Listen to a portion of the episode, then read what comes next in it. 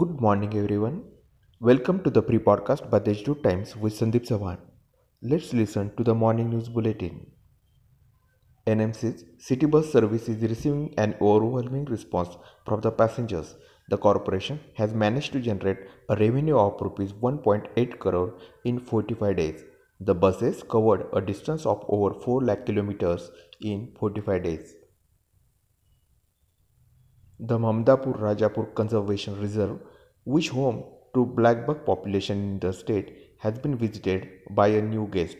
The forest personnel have sighted nilgai in the conservation reserves. There are about 8 to 10 nilgai in the conservation reserve currently. The experts have called it a good sign after its sighting.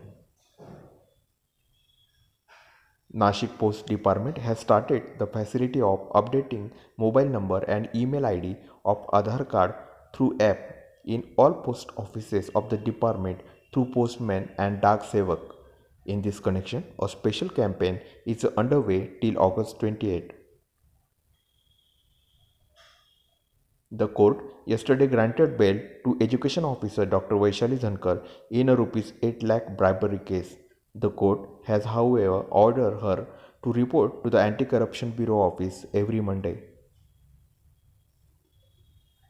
About 5,000 jewelers across the district yesterday participated in a bandh called by Nashik Sarafa Association to protest against the sophisticated hallmark unique number tax system of the central government.